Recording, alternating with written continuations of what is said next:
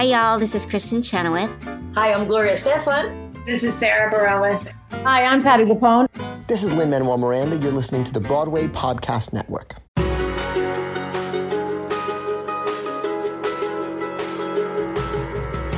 Welcome back to the Theater Podcast, intimate personal conversations with the industry's biggest names. I'm Alan Seals, the host of the show, and our guest today is Allison Luff. She made her Broadway debut in Mamma Mia. She was Elphaba in the first U.S. national tour of Wicked. She was recently Jenna in Waitress right before the Broadway shutdown, and through a little bit of Survivor's Guilt, which we do talk about. She's making a major splash in the TV scene with a new show called Heels, all about the ins and outs of wrestling. It's an incredible drama on Stars.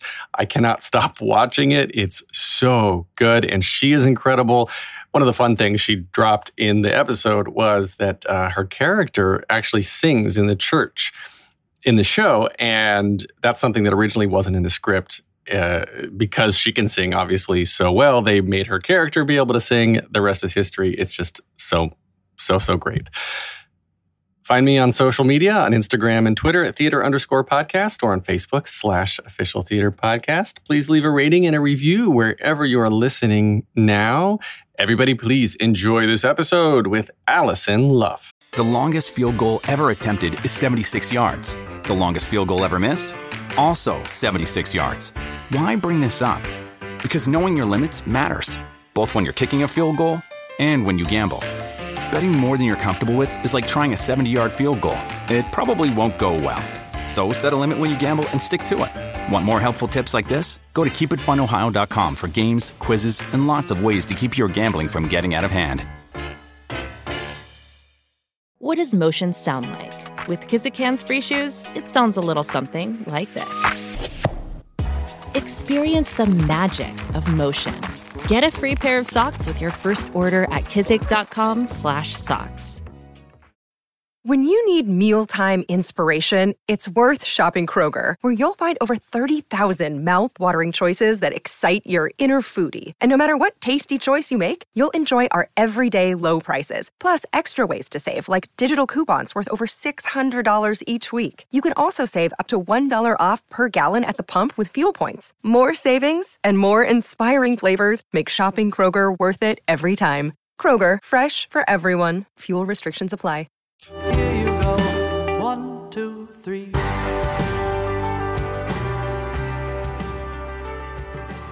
Today's guest made her Broadway debut in Mamma Mia, may be most known for her roles as Elphaba in the first U.S. national tour of Wicked and Jenna in Waitress. And she has also other Broadway credits that include Ghost, Matilda, Les Mis, and Escape to Margaritaville. She now has a starring role as Stacy Spade in the incredible Stars Channel wrestling drama called Heels, which was just released on August 15th. Allison Luff, welcome to the Theater Podcast. Thank you. Thanks for having me. Oh, and I have to say, you missed one show, and it lasted a whole 2 months.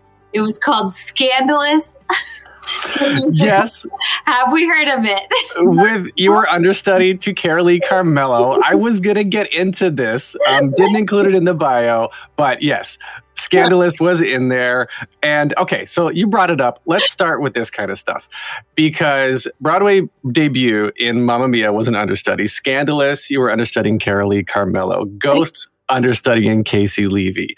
You're doing show, great shows as understudies. And I, as someone myself who at one point was like, I'm going to be on Broadway, I had a different view of understudies and swings before I actually got to be a swing. Yeah. And so let's start with that, because you're understudying amazing people in these shows. And Scandalous, like you said, only lasted for 2 months. At what point, or was there a point, I guess, where you were asking yourself, like, when's going to be my time? What's going on? I thought I was going to have a different path. I don't think so. I mean, I grew up doing theater since I was 10, and, community theater wise, even before that in Houston. I grew up in Houston, and I didn't go the college path. I moved straight to New York, and, I moved to New York non-equity, and I booked my first show the day after I moved here. So I moved here with a one-way ticket and an audition for a new musical at Gallery Players in Brooklyn. You might know of it because and I was fortunate enough to kind of get the lead in that, which got me my agent. So I kind of knew, like, all right, there's a process here. I mean, and so then when I did, you know, Mamma Mia, and I understudied, and I started actually with the tour. I did the tour first, and I did the tour for a year, and it was, I'm kind of all about, there's a pattern here. I'm all about following your gut and being brave and saying no when it doesn't resonate with you. So I was doing the tour for a year, and I was in the same track as the one that I made my Broadway debut in. And I was understudying. We were on a layoff, and I decided to audition for other things. And I was cast as, I forget the name of the young girl in Next to Normal. And it was only going to last, 2 months or whatever. But I decided, you know what, I'm going to leave this cushy paycheck on tour, and I want to be in a lead role. So I'm going to go, and I'm going to do that. And it was that brave decision, which which brought me to the next phone call, which was an hour after I put in my notice. And that phone call was, okay, well, hey, since you're leaving tour, your track is actually opening up on Broadway. Do you want to come do it on here? Or do it, here. And I was like, yeah. Like, so that was the first, brave saying no, things fall into place. While I was doing Mamma Mia, I had a 6-week, out at any time. I was on a typical ensemble contract, and I auditioned for Ghost. And so 4 weeks into being in Mamma Mia on Broadway, I put in my notice because I got to go understudy Casey Levy in Ghost, which I loved that role. And it was I was part of the original cast, which I've never done before. And that was epic and so cool. I mean, they flew us to London to watch the show in London. It was insane. And I mean, I loved that track, and I loved singing that track. And I was a huge fan of Casey. So I was like, this is cool. And, then Scandalous fell into place. And I was like, well, I guess the part that I understudied, the Carolee Carmello part, it was originally when they were doing it in Seattle. It was, or maybe before Seattle, when it was being developed, it was originally played by two women. The first act was Amy as her younger self, and the act two, because the role spanned from, I think, age 8 or 16 to 35. Did she die at 35 or 37 or something? And so they had played by two actors. And I think it was Carolee that was like, no, I want to do the age range. So I also knew going into it, I was like, well, it's Carolee Carmello. Like, that is insanely epic. And I learned so much from understudying her, and just watching her perform every night is just a whole other level. Then I was lucky and auditioned for Wicked while we got our closing notice for Scandalous, because it wasn't wildly successful. But and it was actually my Wicked audition. I went in, and I was like, wow, I know I'm meant to play this role. Like, I've got it in me. I'm meant to do it. Right. I'm sure many women think that, and many women are right. There's been so many women that have done this role. And I was called back, and it was the day of the callback, they were like, can she come and dance and do the ensemble dance? The chorus or come and dance the ensemble to understudy the track. And that was the time, that was the next brave no, right? So I told my agent, I was like, I really, in my gut, I feel like I want to play this role. I don't want to understudy it, but I also know that it's one of those roles that usually you start out understudying, and it's a stepping stone, character. You start out understudying, then you get to stand by. And I know it's, you kind of got to start from the bottom a lot of times, but I also know I can't go into this dance call and not know it beforehand and be any good at it. So I said, I really only want to be considered to play the role. And that was when the casting came back and said, well, it really is. People start out in the ensemble and build their way up. And she's never been in the show, so it probably won't happen. I had to mourn that loss. And I said, okay, well then I really think that if it's meant to be, it'll happen. And I don't think I want to go in for the dance track. I, I, I think that I'm not right for that track. I really want to play the role. So I was brave and said no. And then a couple days later, they're like, all right, come in and audition for the role. And so that was another brave one. And I kind of knew, like you said, I had this feeling of being a swing and being an understudy is the most valuable thing you can be for any production. Agreed. Right? So if you set yourself as a swing who can play every part, and which I could never do, or an understudy, which I actually really loved doing. I loved that pressure, and I loved kind of saving the day, and I loved also then getting to go back in my ensemble track and be with my friends. But I just knew I had to be brave and kind of say no if I wanted to step out of that. And luckily, Elphaba was the perfect track to do that with, because I knew I wasn't going to be very good in the ensemble dancing, even as the Elphaba study track. I don't think I could do that. I'm not good with champagne hands. Well, the Elphabas and the Glindas, I mean, all right, that takes a lot of strength to go back and say, I'm going to turn down like a cushy paycheck, because you could be in the ensemble in Wicked, like a cushy paycheck in a show like Wicked, right? Because you could do that for years. You know that show's not going anywhere, but to say, no, this is who I want, or this is what I want, this is who I want to be. I think that, I applaud you for that, because it takes a lot of strength.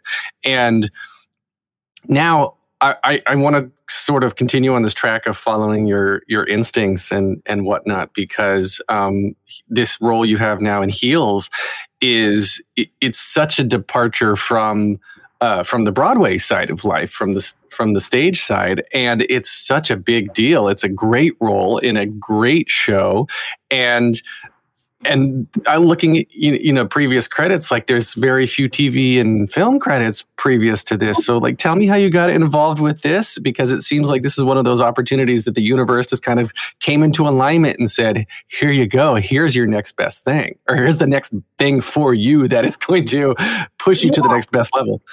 No, it for sure was kind of an alignment. I mean, at the time I was doing Waitress, and my run was cut shorter than I was originally planning on being in the show. And that was a huge disappointment that I had never faced before. And Jordan Sparks replaced me, who was the most divine human being to ever come in and replace another person, because her spirit is, for someone who is, contract is cut short and kind of sad about it and very confused, and that's never happened to them. And Jordan Sparks comes in and I just had to applaud her, because she's just an incredible human being to pass the torch to. That being said, it was the morning after my last show as Jenna, and I get a text from Mike O'Malley, the showrunner, who's also in it and is also an executive producer. And he actually texts me and says, hey, how's Waitress going? And I said, I actually just had my final performance last night. And, it was a quick run, but I loved it. I loved everyone. It was a dream to do it. And he goes, well, I'm working on a TV show, and I want you to read the script. And if it connects with you, I really want you to put yourself on tape, and I want you to audition. And I was like, okay, cool. And so I met Mike O'Malley doing Escape to Margaritaville. He co-wrote it with Greg Garcia. And so I already knew I loved his writing. He's an incredible advocate for actors. He's the biggest cheerleader in the world, because he's an actor himself, And I read these scripts, and it was within the first page, I read the intro line of Stacy Spade's entrance. Georgia Peach walks in, beer splashes on her legs. She's the only one cheering for the heel, which the heel in wrestling is the bad guy. And I loved that the story was set in the South. I was extremely drawn to that because I'm from the South, and I just got done playing Jenna, also Southern. I was like, I love playing these Southern women that have some grit to them. And so this kind of came about through the fact that I met Mike O'Malley doing Escape to Margaritaville. And so I read these scripts. I was extremely connected to them. And I wrote him back, was like, yeah, I want to audition for this for sure. And put myself on tape, several scenes. I, several months later, went and screen tested. I think there were 5 other women that were screen tested for the roles. And I mean, I'm pretty sure everyone left that, or I was told everyone left that audition feeling like they had the part, because the company that was in that room, you know, the producers and Pete Siegel, the director, and Steven, they just made everyone feel so at home. And so, you know, in an audition setting, it can be really scary. And I think I was the only one that was flying from New York to LA to audition. And yeah, I mean, that was another one. The stars aligned. I came from Waitress, where I thought my run was going to be longer, to literally the next morning getting a text with what I did not know at the time was my next job. That's so cool. That is so cool. And the show is the Heels. Just to dig into this a little bit, it's all about like the creation of this family of well, it's a wrestling family, but it's going around, and there's a micro and a macro level, right? So the micro is what's going on between the brothers and between the actual literal family, and then like the wrestlers and the wrestling organizations. Like the macro level is yeah, the family there too, and I cannot stop watching this because I you know, I've got to know what happens next, because the everything is so real, which, you know, coming from wrestling is, it could be taken a little bit ironically, but the storylines, the family conflict, the struggle for just making it to the next day, right? Like, where's this money coming from? How am I going to survive? I think so many people can relate on many levels to this sort of thing. But for you, obviously, you do some singing in there, which I think is partially why, obviously, chosen for the role. But well, actually, when I read the scripts, she never sang. There is really. Yeah, so there's a fun fact. Stacy Spade was never a singer. There was nothing in the scripts about her singing. It wasn't until I was cast in the role that the producers were like, all right, well, we kind of want to like utilize something else that you do. So they wrote it into the script that she sings at church. And I love that about the character, because you know, when I first heard, you know, they want to utilize the fact that you sing, I was like, oh, don't like go make her a singer. I'm like really excited to, you know, just play this woman. And I step outside my comfort zone, and they're like, no. She's not like this professional singer. She plays in church. Like, we think it'd be a really cool aspect. You know, and I loved it, because I loved that she, you know, on the page, you can look at Stacy and you can see like, oh, she might be like this pious or just really religious Southern woman. And she's not that at all. She looks at church, I think, as a sense of community and tradition that she gets to bring. It's a time for her family and her friends to come together. And then I looked at her singing. It's just kind of her way of paying tithes. You know, they don't have a lot of money. She's always pinching pennies. It's like her contribution to the bake sale. And it's not until possibly, who knows, later that she might find her voice through that. I think the way that I developed it was, you know, she probably grew up singing in church and maybe was in like the a cappella group in college, but that's kind of all it went. It was just kind of a thing that she did. I think she's this suppressed artist and creative being underneath. And maybe had that been cultivated, she'd be in a different place, you know, but Jack is also a super creative being and a writer and with wrestling. But yeah, so fun fact, she actually did not sing until I was cast. That's so cool. How much of the wrestling is actually the actors versus stunt doubles, right? Because obviously we're seeing Ace, the actor playing Ace, doing his own backflips without any cuts. He's doing those. But how much of this is real versus trained wrestlers, etc.? Or are they one and the same at this point? No, I mean, first of all, we have an incredible stunt team. And one of the really cool things filming this show was, especially with COVID and everything, they wanted to keep us safe. They wanted to keep us in a close-knit group and keep us from going anywhere really other than set. So they built us a gym, a Heels gymnasium at the studios, and it was epic. And even though I don't wrestle in the show, I worked out with all of them all the time, because I was like, well, hey, I want to work out, you know? And so we all worked out together, and that was really cool, because I was watching these incredible stunt men and women train with their actor that, you know, they're stunting for. And then, and with the Heels gymnasium, they also built a ring in that, so they could practice and they could, you know, run the ropes and hit the mat. And they, yes, we have an incredible stunt team, but for the most part, these guys are doing their own stunts. I mean, James Harrison has a football background, so he knows how to tackle, and I would never want to be in the ring with him. It's absolutely terrifying.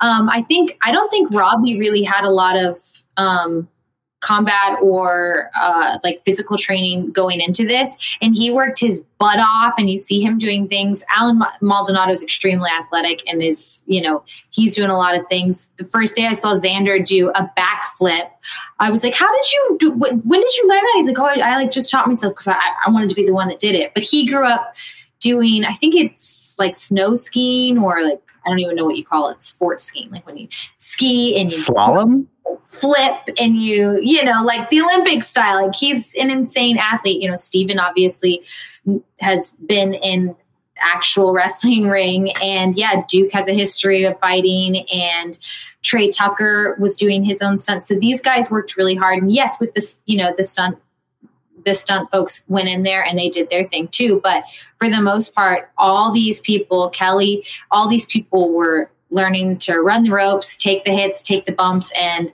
I will say, I mean, James said it in a talk back yesterday.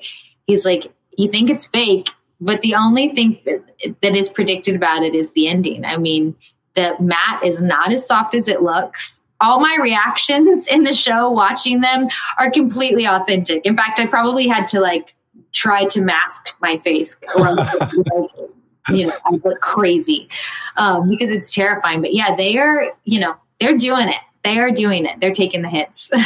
Oh, that's so incredible. That it makes me happy to hear that, because I love being able to see actors going through this and going through the training. And then personally too, like what you were saying about being able to take your personal talents into the screen, like being able to sing, right?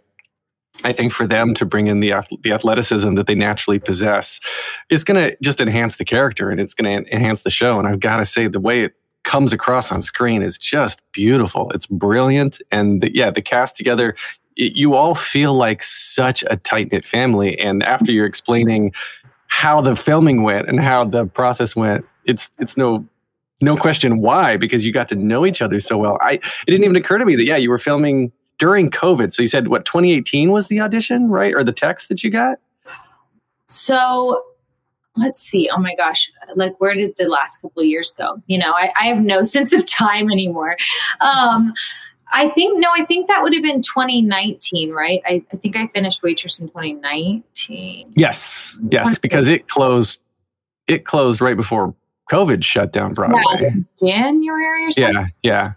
So it was, I guess it was the summer or beginning of fall. I don't remember that I finished Waitress, but it was a long process from when Mike texted me. So Mike texted me, I put myself on tape, and it wasn't until a few months later that I was told, like, hey, you have a screen test. And I think I went sometime in November. What year that was would be very hard to say. 2019. I think I screen tested in November 2019 November. And then we had our holidays, and we were originally supposed to start shooting in March. So I was a week away from flying out to Atlanta to shoot when the shutdown happened. The shutdown happened a week before I was supposed to fly out. And I was actually in LA at the time, working on something else. And I was staying with Mike O'Malley, the showrunner. I was staying in his guest house, and it was, he and his wife were like, you know, LA's shutting down. I don't know how long you want to stay here. And I was like, oh, it's probably just for like a little bit, you know, that's what we all thought. Right. He was the one that told me, yeah, we've postponed production. We're not flying out next week. I said, okay. And of course, within you're just like terrified. Oh my gosh, am I about to like lose the biggest job that I've had in this capacity? But we ended up, I think we were either the very or one of the very first shows to start shooting during COVID. And we began in June, July, August. So I flew out there. We all flew out in August to begin filming in August 2020. And it was crazy. I think filming during COVID, it probably brought the cast closer together because, you know, we weren't able to fly home on the weekends when we weren't filming to go see our family. We weren't able to go hang out with our family that was in town or have friends come in town or go out on the town and meet new people. We were kind of confined to this space and we were all trying to do our due diligence and keep it amongst the group. And so I think it did bring the cast closer together in a way. We're going to take a short break. Stay tuned for more of the episode.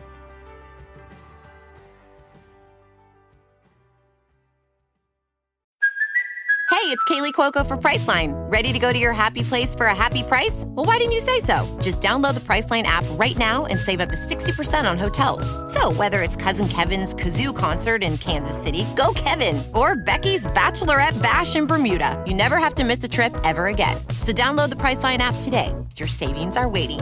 Go to your happy place for a happy price. Go to your happy price, Priceline.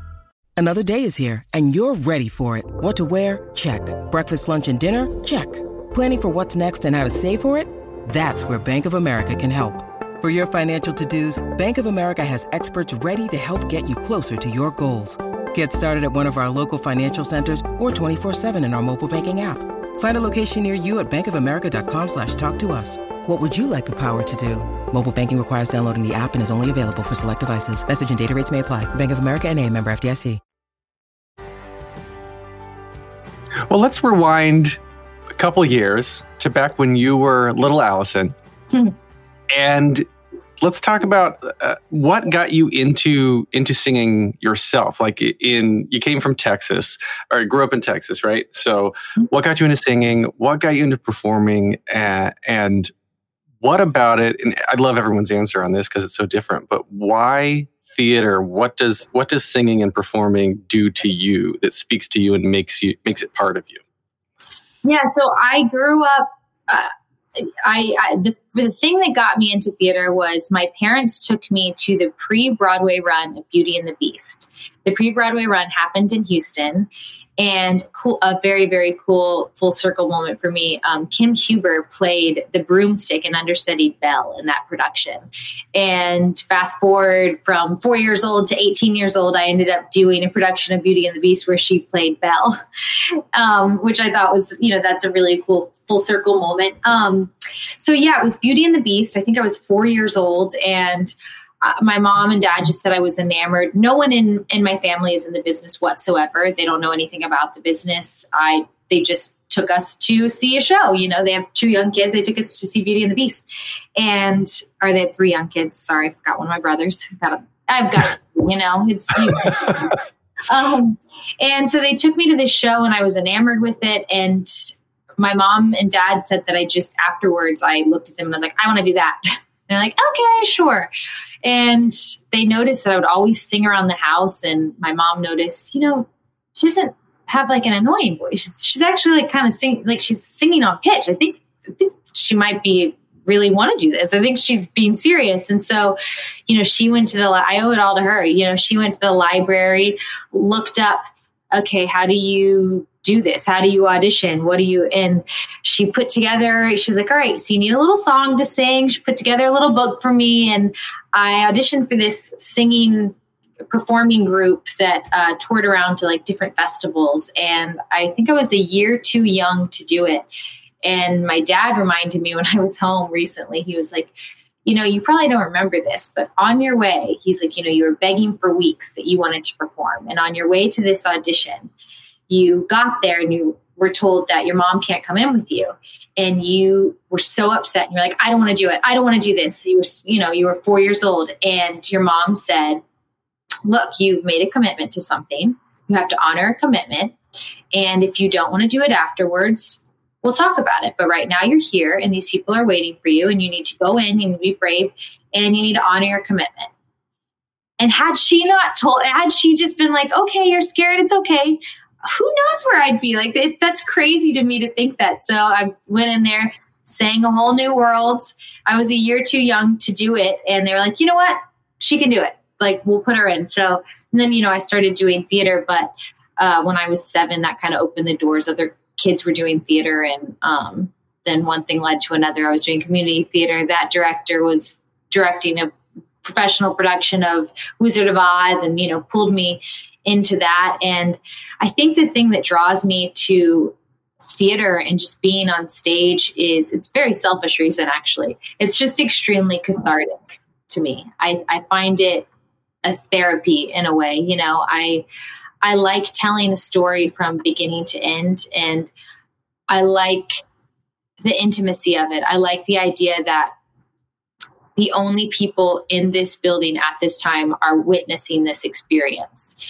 And that to me is magic. And I've learned to really love them. And I've always kind of loved when things go wrong, and figuring out how to save that. I like having the trust in another person and being here and now with the person you're on stage with and the audience. And I just think it's really, really special. And that's something that I'm learning to find other way. I've fallen in love with, on camera now in a different capacity, because that's something that I kind of really mourned while I was filming Heels and missed, was the theater aspect of getting to tell the story from beginning to end and being in control of how that story is told. So I just find it extremely cathartic. And I was actually, we had a, not to make a novel out of this answer, but we had a premiere and a screening last night at 92Y, and we had a talk back afterwards, and I was standing in the wings, and I was just, I got kind of emotional, and I just thought, wow, I really miss theater. Like, I was just standing on the stage getting ready to talk about a show, but there was something about being on stage that just felt so good, and I just hope I get to do it again sometime soon. I was going to ask about that during COVID. You fortunately had Heels to go film and rehearse for and whatnot, but the majority of Broadway and theater in general is still shut down as we're recording this. And so I've talked to so many people literally now over the last year and a half who have just been like, there was a time when I didn't know who I was anymore. I didn't know how I was going to express myself. And the fact that, you said it's cathartic. I don't think that's selfish at all. I think everybody needs catharsis. They need to be able to find something in their life, whether it's providing for family or, as Stacy Spade does, going to sing in church, right? Your character. Stacy's giving back to the community, giving back to her family that way. That's probably her catharsis, I suspect. And then you are... whatever it is, it's allowing us to feel with you. And I've said this, I'm sure my listeners are tired of hearing me say this, that what I miss so much about the theater is sitting in the audience and going on a shared emotional journey with sometimes literally thousands of strangers. Mm-hmm. And it's being able to feel the same thing at the same time and saying, is it okay to cry? Oh, they're crying. All right, I'm going to cry too. Or, we have so many walls that we put up every day, and the things that we think we need to do because we think other people expect us to be certain ways. And then when we go on stage as performers, all that's gone because you get to be somebody else just for that short amount of time. And as the audience, everything else gets forgotten. Because we're watching all this come out of you. It's so true. I would always, when I was doing Les Mis, I loved it. It was the best because, my husband's also an actor, and he comes to all, he comes to the shows, if he's not doing anything, he's like, can I see the show tonight? He's one of those people that he's like, he would just see the show always, if he could, any chance to be in a theater. He just is such a theater goer and such a great student, which makes him such a great actor. But he, during Les Mis, he would always text me at intermission. He's like, every time that overture comes on, he's like, I just weep. He's like, I weep. It's like such great, like it's such a release for me. He's like, there's just something about Les Mis. He's like, it gets me every time, that overture. And I love it because he's this guy that I think he's sitting next to all these people and he gives them permission. Like you said, you get permission from this stranger. It brings like strangers together. And I love that. And yeah, it's not lost on me that I feel extremely fortunate, and even a bit of survivor's guilt a little bit,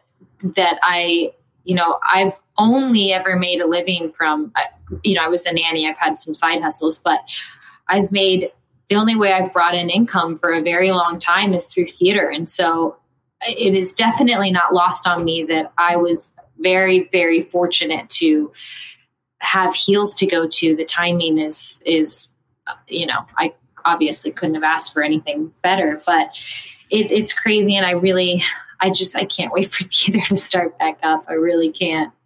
Well, now that, I mean, Heels just came out, right? And theater is just coming back. And I feel like hopefully at this point, you're going to be able to have a nice choice, right? And you said you're in LA working on something else. And, you know, there's the whole like, what are you working on? Oh, I can't tell you right now. I'm sure there's stuff in the works.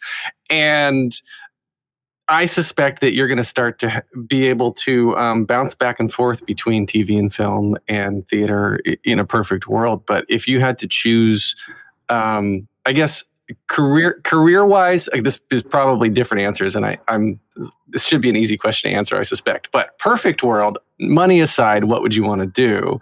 But then, where do you think you're going to continue to focus on right now, given the current state of life? Yeah, well, I definitely think I've caught the bug. I've caught the bug for doing TV. I have definitely fallen in love with that medium, but there's nothing like theater for me. And I will always go back to theater, and I hate saying favorite, but yeah, there's nothing like theater for me. And that will always be top for me. You know, there's a self-discipline in theater that I don't think there is in any other kind of artistic medium, and a sense of community, you know, with that. That's another thing I really missed doing. And I loved filming Heels. And like I said, I've definitely caught the bug. I would love to do both forever and ever and ever. But that's one thing I did miss was there's a sense of community with a theater cast that I don't think you get with a cast in TV and film. And we got extremely close during Heels, and I'm sure many casts, you know, for TV and film get really, really close. But there's something about rehearsals, and that's the thing I miss most. I found myself missing most. And there's quite a bit of theater people in Heels. You know, Chris Bauer is a theater vet. Robbie Ramos is also comes from the theater world, and I'm sure many of the other actors are, you know, have done a lot of theater. But those guys have for sure done a lot of New York theater and elsewhere. But that's the one thing I missed and that I was shocked by. I was like, what? I miss rehearsals. Like there's something about, I used to call it, it's so corny, but since I was a little girl, I would call it my character click day. I would come home to my mom and I'm like, I had my character click day. She's like, what's that? And I was like, it's like that day that it's just kind of, it clicks, it works. I understand how everything falls, and I know how she thinks, and I get her. That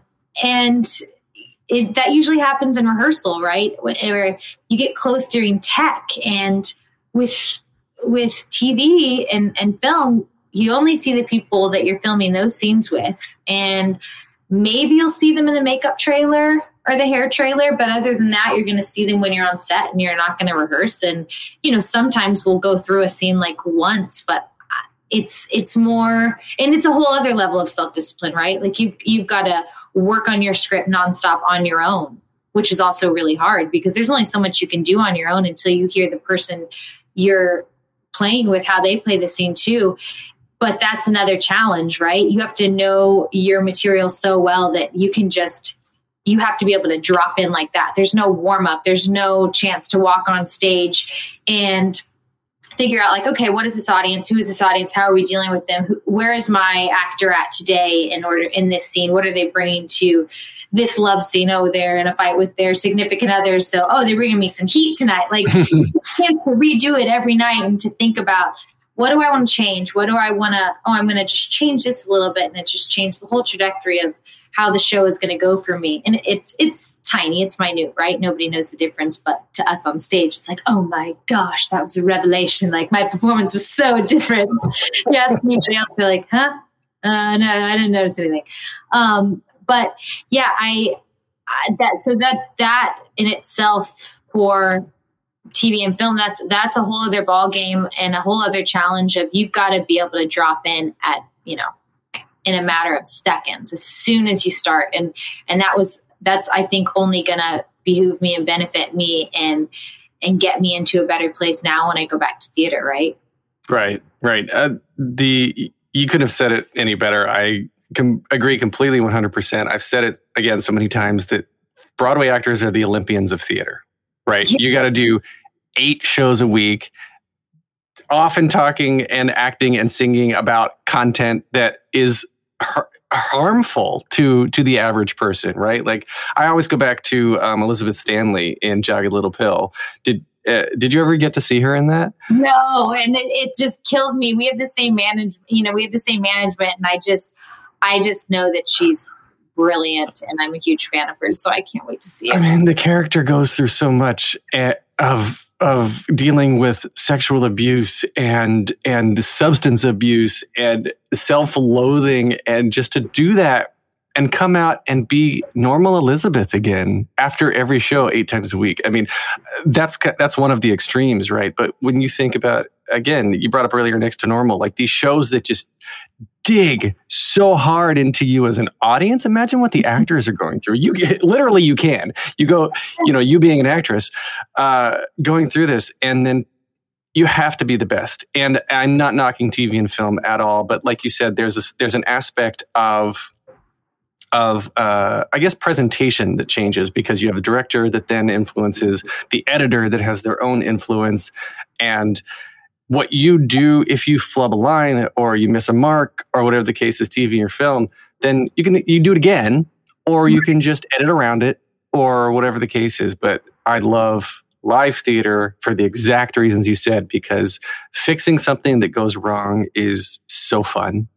Right. It's so exciting. And then especially if, like your husband's coming to see Les Mis show after show after show, I'm sure he could come home and see like, man, I love how you sang that a little bit differently last night. Or, you were doing this a little bit differently. Like the people around you start to see it a little bit differently. And it's so exciting. Yeah, for sure. And with that being said, I also feel like, yeah, you have those roles, and of course those roles that are so demanding emotionally are the ones that we crave, right? Those are our favorite. That's the catharsis. Masochistic and cathartic, and it was actually Miss Honey weirdly for me for that one. That was a weird one because I think it was just repeatedly saying I'm pathetic, and not getting to play. I'm used to playing these women that are like these strong, resilient. I mean, Miss Honey is very resilient, but these like forceful women, and Miss Honey just kept like self-deprecating, and that weirdly enough really got to me.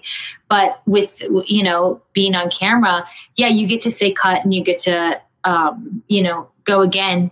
But that being said, when it comes to a really emotional scene, you also have to do it.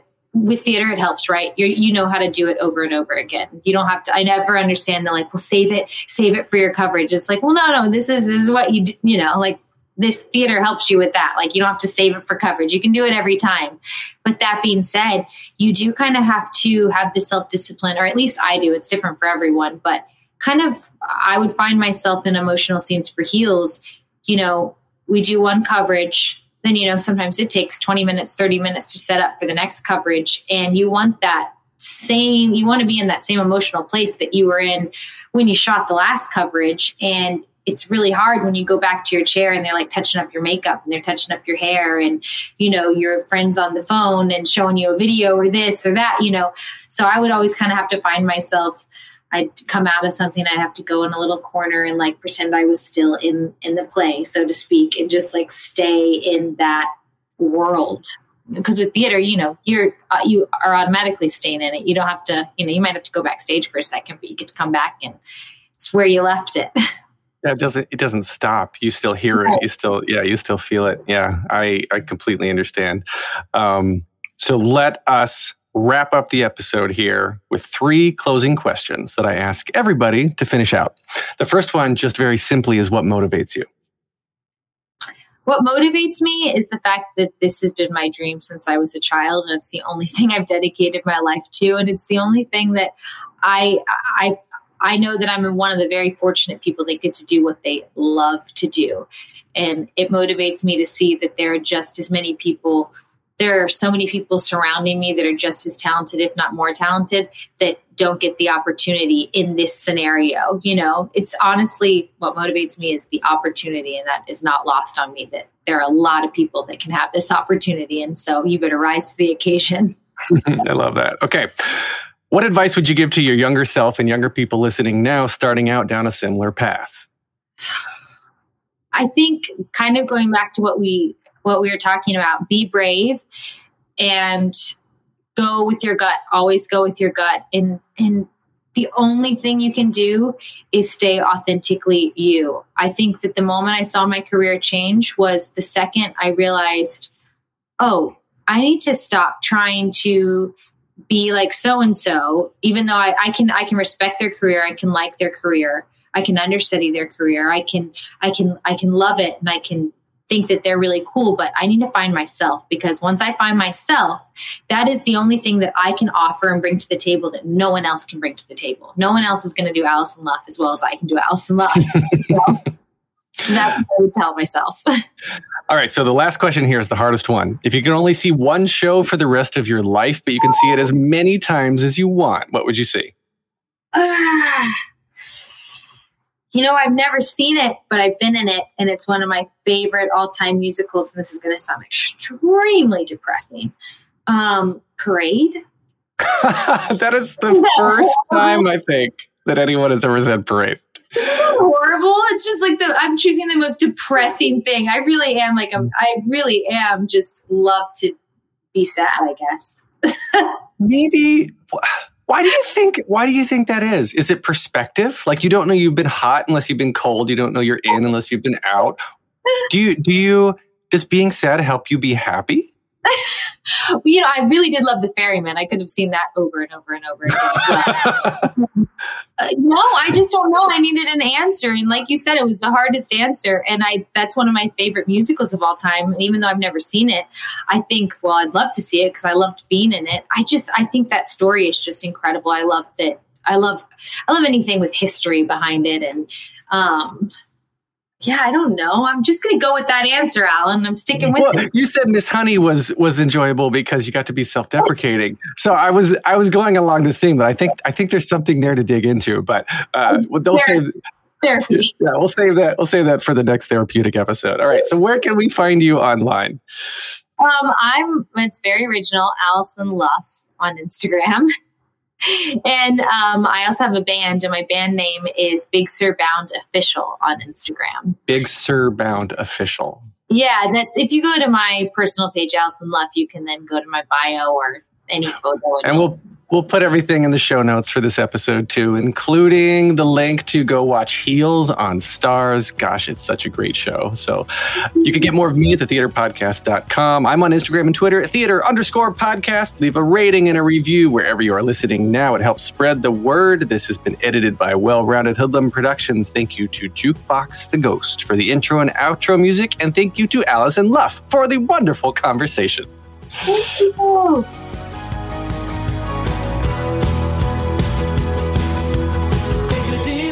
Make the world a little colorful. Hey, it's Leslie Odom Jr. here on the Broadway Podcast Network to tell you about the RISE Theater Directory, a program of Maestro Music. RISE is a national online resource designed to connect and empower backstage and administrative and creative theater professionals from underrepresented backgrounds. If you work or aspire to work in the theater community, this can help you find your next project. And if you hire theater professionals, search the RISE Theater Directory to find your next team. Create your profile now and get more information by visiting risetheater.org. That's theater with an RISETHEATRE.org, because only together we rise.